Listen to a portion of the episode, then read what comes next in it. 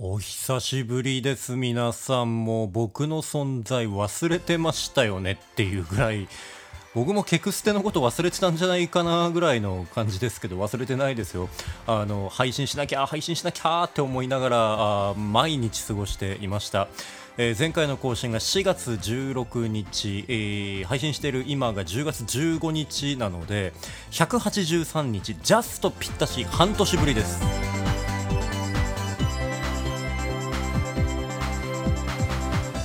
西暦2022年10月15日土曜日、夜8時20時47分くらい収録のテクノロジートークステーション100とか言って1263回目、おはようございます、ケクノでございますけれども、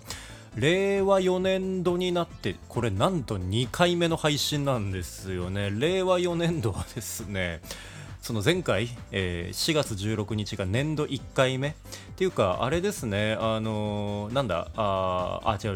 3回目か。4月15、4月16と2回やってるんですね。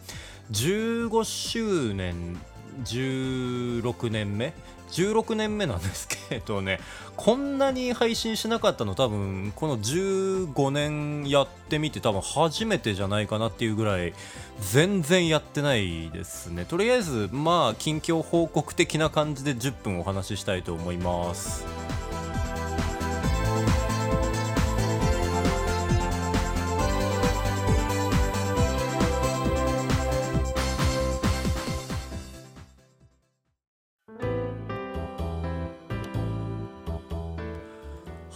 ということで、何やったって何もないんですけど、配信してない理由なんてあんまないんですよ。結局忙しくなったとかっていうよりは、やっぱなんかいろいろね、札幌の隣町に来てね、北海道の右下から札幌の隣町にこう転勤というか移動というかなってからもう3年目なんで、もう言ってらんないですけど、生活の変化に伴って配信が難しくなったりする日々っていうのもやっぱりあるのかなっていう感じがします。年々ね、ポッドキャスターとかって生活の変化に伴って全然配信ができないとかっていうのはやっぱり素人あるあるというか、どこの番組もそういうのでね、自然消滅していくっていうのがあるんですが、やっぱり僕としてもケクノ太郎として接してね、会っている人とか関わってている人とかもいたりとかするので、やっぱ続けたいなっていう思いをずっと持ちながらで、結構読書メーターとかはツイッターとかもそうですけど、やっぱりケクノ太郎としてやってたりとかする部分もあるし、多くの人とねすごいやり取りしてるとかじゃないですけれども、やっぱり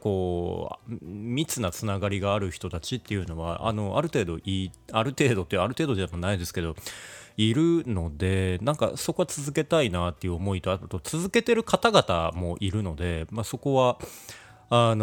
やっていきたいなっていう、あと何か細く長くっていう風に昔から言ってきている通りで、やっぱり細く長くでもね、そろそろこのケクステっていうかポッドキャストっていう形じゃなくてもいいのかなとか、いろいろ思ってて、なんかこだわらなくてもいいのかなみたいなところもあったんですが、とりあえず、そういう環境の変化に伴ってなかなか収録をしないっていうのが出てきたんですけれども、やっぱりね、収録をしないことによる生活の変化、目覚ましい変化はないけれど、なんてことないこと、この人に話してもああそうですかぐらいで終わるようなことって日常生活結構あって、でそれを誰かに言っちゃうとそうですかみたいな空気になっちゃうようなものってあるわけですよ。やっぱそれをね、僕はこの番組で吐きたいというか言いたいというか、なんてことない話、例えば誰に言うわけでもない、最近流行っているわけでもないちょっと前の本とかを読んで、この本って案外面白かったんですよみたいな話を10分ぐらいここで話すっていうのは結構僕の中ではいいというか、でもそれを例えば職場で、すみません聞いてくださいよ誰々のこの本がねとかっていうのもなんかちょっと違うじゃないですか。僕で言えばこの前石田イラさんの40っていう結構前の、でも10年以上前だと思うんですけどを読んでね、読んだんですけどって言われてもはぁとしかならないじゃないですか。っっていうところもあって、まあ、だからここで話すっていうこと自体がやっぱりすごく意味がある、僕の中ではねっていうことでございました、はい、でいざね今ケクステマイク握ってやってますけど、今これ5分でしょ。なんかねもうねこう話し始めてからだいたいこうどれぐらいの尺立ってるのかっていうのがこう肌感覚で分かっていたのがだんだん分かんなくなってきて、なんか10分あるからこうこれぐらいのペースで話せば10分で終わるよねみたいなこう感覚があったんだけど、もうないですね。完全にないですし、まあそれこそ大学の時とかによく一人でね、話持つよねって10分、まあ、当時15分とか20分でケクステやってましたけど、よく一人でねその止まることなく、特にニコ生とかツイキャスみたいなリアクションもないのに、止まることなく話すことできるよね。でそれってある意味才能だよって、それ褒めてないんだろうけど言われたりとかして、でも今ねこうやって今6分話してますけど、確かにねその10分20分誰のリアクションもないのに話し続けるっていうのはある意味もうこれって芸だなっていう気がしてて、だからまあ中にはねやっぱ対談トークじゃないと時間って埋められないんですって、やっぱ一人トークは苦手ですって言っている方とかにもね聞いたことありますけど、それもね今思えばちょっと分かるっていうかね、やり取りだから続くっていうかね、キャッチボールになるからね。僕はねもともとスタートがね、ずっと一人喋りだったし、一人喋りの素人ポッドキャスト聞いてきたから、まあ、これがまあ普通なんじゃないかなぐらいの感じでやっていましたけど、はい、まあまあまあそんな感じで、まあ日常ね仕事の中でもこう例えば会議とかの場面でこう一人で喋ったり、まあ手短にね話したりするようなこととかもあるけれど、まあ今日もね実は大学にお呼ばれして、本日オープンキャンパスがありまして、まあ卒業生代表としてなんか実際にこの学部を出た方が社会でどのように活躍してるのかっていうのを実際生の声を聞いてみましょうみたいな、現役高校生の前で私が話したんですよね。まあまあ大学生の方との対談形式みたいな感じだったんですけれども、いやーなんていうかこう、まああんまりねそういう時に話長くするタイプではないと自分では思ってるんだけど、やっぱなんかくどい喋り方しちゃったなみたいな、なんか空気がはいはい分かりましたみたいな空気になった時にやべ喋りすぎだみたいな、なんか同じこと何回も言ってんなみたいなことになったっていうシーンがちょっとあったので、な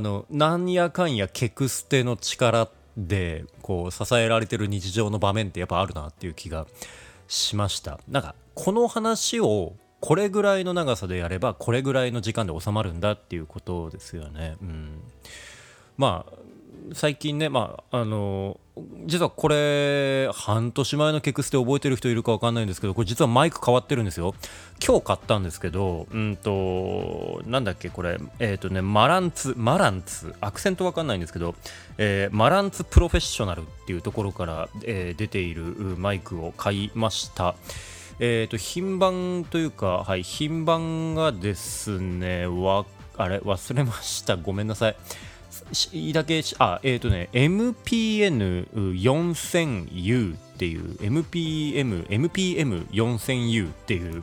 1万円ぐらいしたんですけど、まあでも1万円のコンデンサーマイクって結構安いと思うんですけど、今まで僕コンデンサーマイクとかダイナミックマイクって買ったこと使ったことなくて、ずっとPCM レコーダーの DR05 とか 07X とか使ってたので、初めてある意味まともなマイクを買いました。買ったからにはこの番組続けますよ、ね思い出して急に始まったわけではなくて、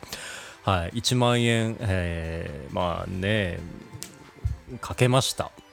はい、番組やっていきますから皆さん思い出して聞いてくださいね。よろしくお願いします。はい、10分ありがとう。お相手はケクノでございました。気をつけ、お疲れ様でした。